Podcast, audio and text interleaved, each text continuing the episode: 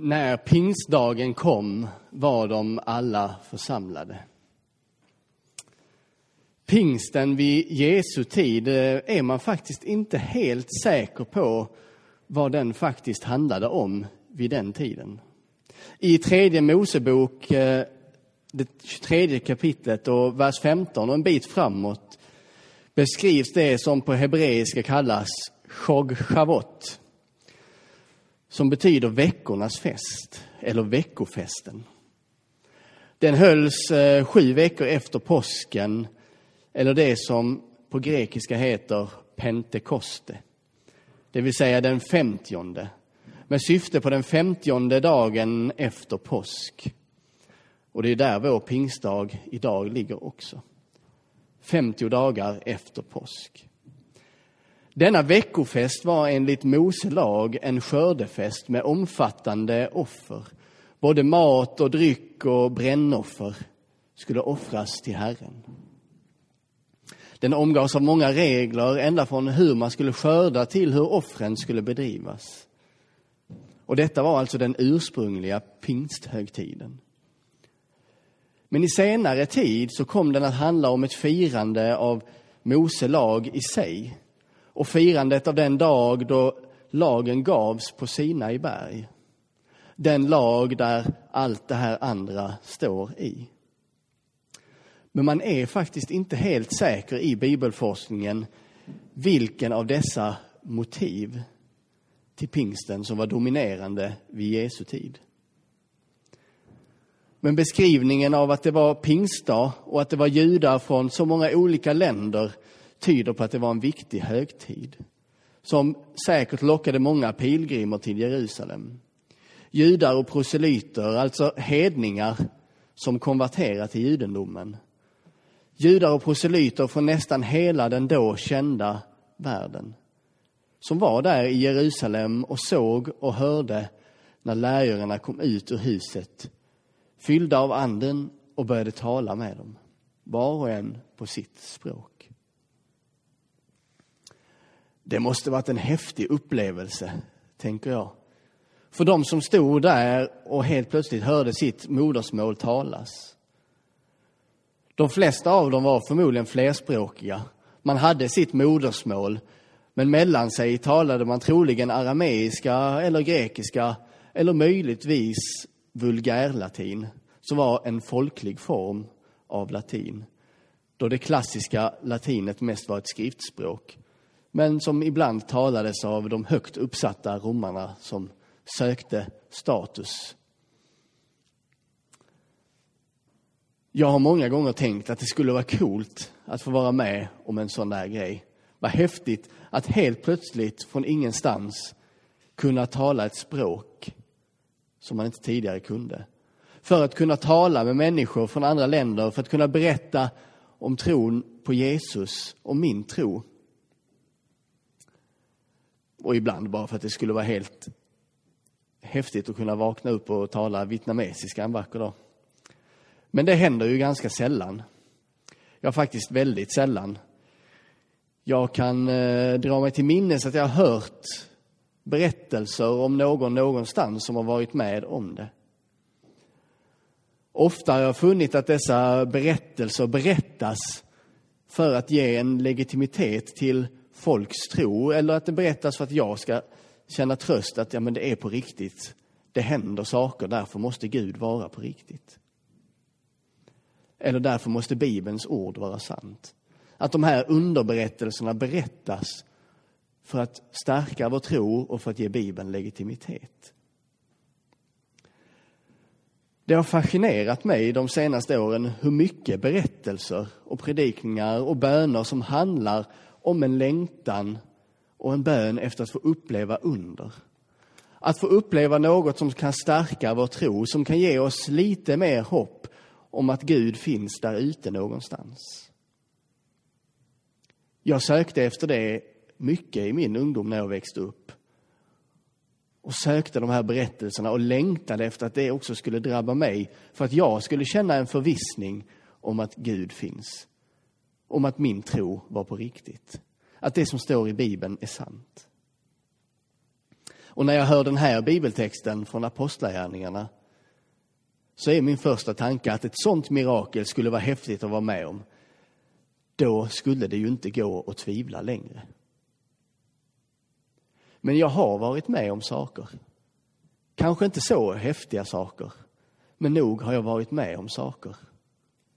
Men visst finns tvivlet där ändå. Minnet av händelsen blir suddigare.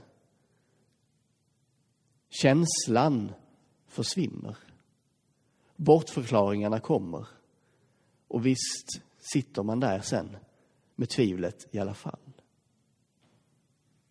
Så jag tittade på den här texten en gång till och tänkte att den måste ju innehålla något mer. Det kan ju inte vara så att vår tro går ut på att längta efter ett under eller ett mirakel. Eller någonting som kan ge oss en känsla av bevis på att Gud faktiskt finns. Tron måste handla om mer än en längtan efter sådana ting. För om det vore målet så borde vi få vara med om det betydligt oftare, tänker jag. Förstå mig rätt. Jag tror visst att under kan ske. För Gud är allting möjligt. Jag tror visst att människor kan börja tala ett nytt språk på andens ingivelse. Det ifrågasätter jag inte, för Gud är allting möjligt. Det jag ifrågasätter är att vi ibland fastnar i den längtan efter under för att stärka vår egen tro. Det är inget konstigt att vi gör det. Det är ganska naturligt. Det gjorde lärjungarna också, och Jesus ifrågasatte dem och kallade dem trosvaga när de bara frågade efter nya under och nya tecken. När Jesus egentligen försökte predika hur de skulle leva nära Gud, hur de skulle kunna leva nära Guds rike, av Guds rike, i Guds rike, och dela det och leva det mellan varandra och gentemot andra.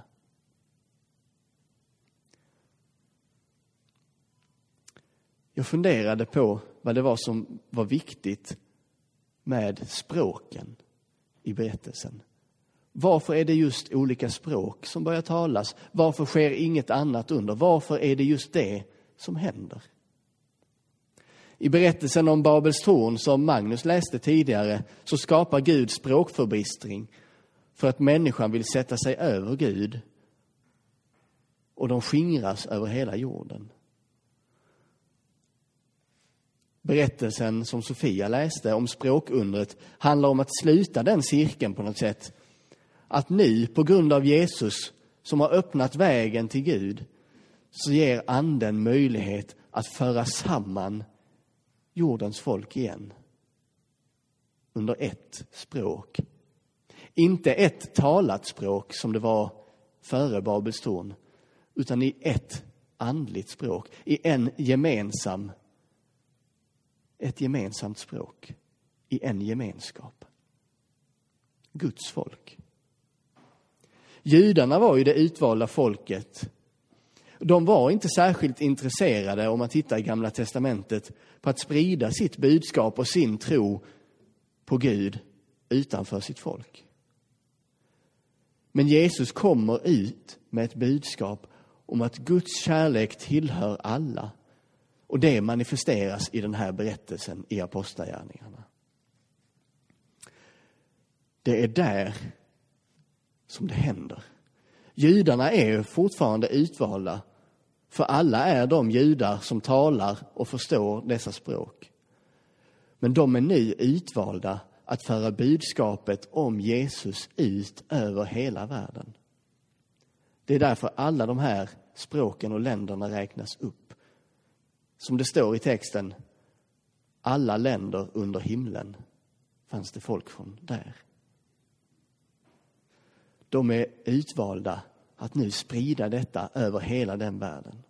Så berättelsen handlar alltså egentligen om att föra ut evangeliet till världen. Det är det den heliga andens uppgift är, hjälparen. Att hjälpa oss att föra budskapet vidare. Att hjälpa oss att leva i budskapet, att leva i kärleken. Att hjälpa oss söka Guds rike och dela det med varandra. Inte främst för att göra under eller för att stärka eller bevisa vår tro. Det är inte andens uppgift. Det kanske händer på vägen med andens kraft. Om vi behöver det.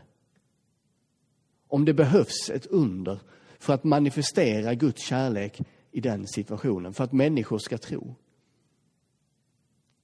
En missionär som åker till ett främmande land där ingen förstår honom. Då kanske det behövs ett sådant språkunder.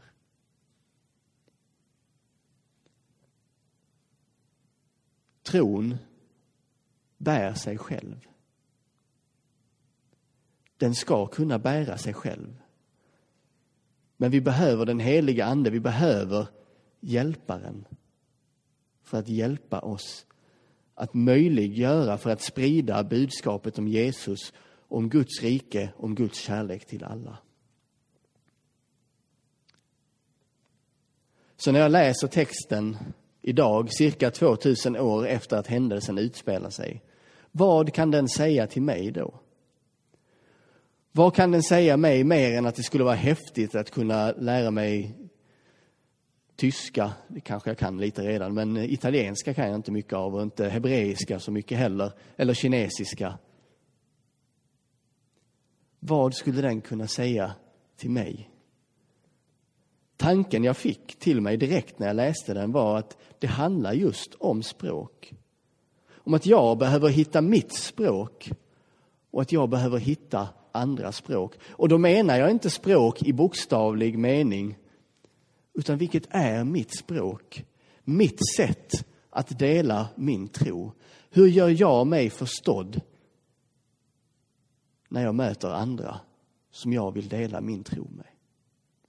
Det är ju så lätt att få tunghäfta när vi ska prata om den kristna tron. Någon ställer en fråga och så ska vi försöka svara. Och inte helt sällan så är det för att vi har någon slags föreställning om att evangelisation och dela tro, berätta om Jesus, handlar om att berätta någon slags objektiv sanning om vad kristen tro är.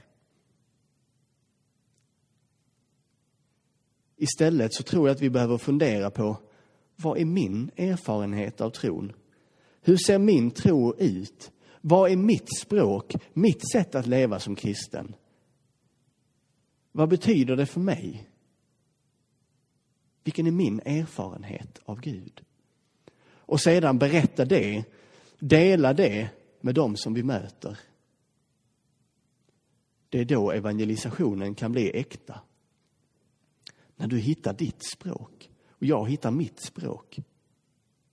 Att förmedla vad kristen tro, vad tro på Jesus, vad Guds kärlek betyder för mig.